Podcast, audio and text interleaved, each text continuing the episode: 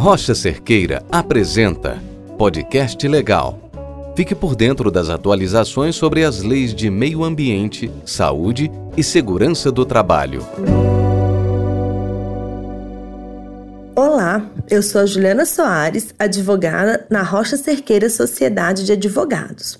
Hoje vamos falar de um tema muito importante, o Sinaflor. O Sinaflor é o Sistema Nacional de Controle de Origem dos Produtos Florestais. Ele foi estabelecido pela Lei 12651 de 25 de maio de 2012.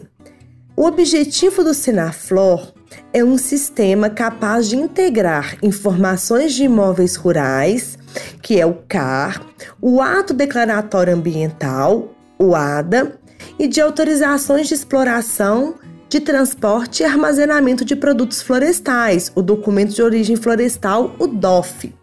O Sinaflor integra então o controle da origem da madeira, do carvão e de outros produtos ou subprodutos florestais, sob coordenação, fiscalização e regulamentação do Instituto Brasileiro de Meio Ambiente e de Recursos Naturais Renováveis, o IBAMA.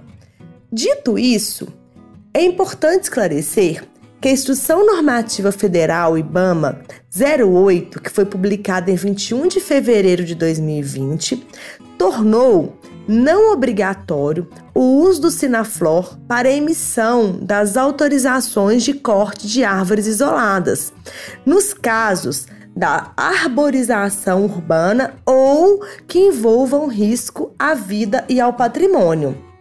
Então a norma determina que não é obrigado o uso do Sinaflor e o interessado não está, no entanto, eximido da obtenção de eventuais autorizações, licenças ou de proceder conforme exigido pelo órgão competente do seu estado. A definição de arborização urbana será ainda regulamentada pelo órgão ambiental estadual competente, inclusive o que é considerado conceito de risco à vida e ao patrimônio. Quanto à emissão do DORF, a presente norma também acrescentou que considera-se fora do escopo do controle de fluxo florestal e, portanto, dispensado da emissão de DOF para transporte, salvo legislação mais restritiva no âmbito do seu estado ou do seu município. Então, agora, o inciso primeiro passou a ter a seguinte redação: material lenhoso proveniente de erradicação de culturas ou pomares de corte ou podo de arborização urbana. E acrescentou-se o que? Ou de supressão de indivíduos arbóreos que ofereçam risco à vida ou ao patrimônio. Sistema Qualifica traz para você os destaques mensais da Carta de Atualização. Atenção, pessoal de Minas Gerais. Agora eu vou comentar o decreto estadual número 47.860, publicado em 7 de fevereiro de 2020, que estendeu ou definiu regras de implantação da cobrança pelo uso de recursos hídricos para todo o estado de Minas Gerais. Para quem não sabe, até o presente momento, a cobrança do uso de recursos hídricos é, vigora apenas em 12 das 36 bacias existentes em Minas Gerais. Se você não sabe se sua bacia está ou não sujeita à cobrança de recursos hídricos, consulta nossa carta de atualização, porque lá a gente listou para vocês todas as bacias onde já existe a cobrança pelo uso dos recursos hídricos. Mas para as 24 bacias onde ainda não existe a cobrança, é bom que a gente já frise de imediato que o Conselho Estadual de Recursos Hídricos, CERH, terá o prazo de um ano para definir as diretrizes gerais para a realização da cobrança.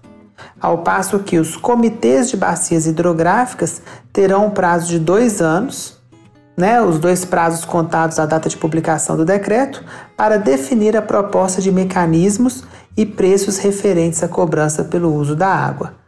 Caso o comitê não faça essa definição no prazo de dois anos, valerão as regras gerais definidas pelo CRH, que é o Conselho Estadual.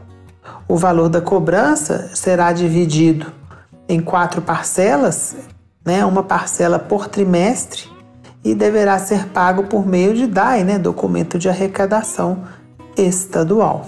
Por fim, né, é importante a gente dizer que essa cobrança se dará de forma gradativa e que não recairá sobre os usos que independem de outorga. Então, esses foram comentários aí do decreto.